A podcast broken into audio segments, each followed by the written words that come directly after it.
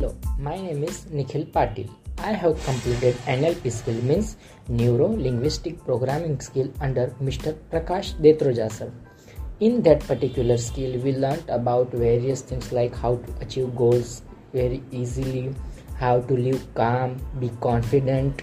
And Prakash Detroja sir taught us various points related to life related skills, how to boost up your confidence, how to believe in yourself various maps they taught to us. So i request everyone to you if you get chance to learn that nlp skill you must must must take this advantage to learn nlp skill.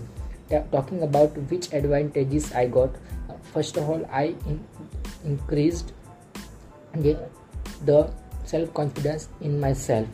Also i have um, I was not selected in particular sports event before attending skill. I lose my all hopes, but with the help of this skill, it increased my self-esteem, and now I have played national games due to this particular skill. So thank you very much, and I urged everyone to attend this skill.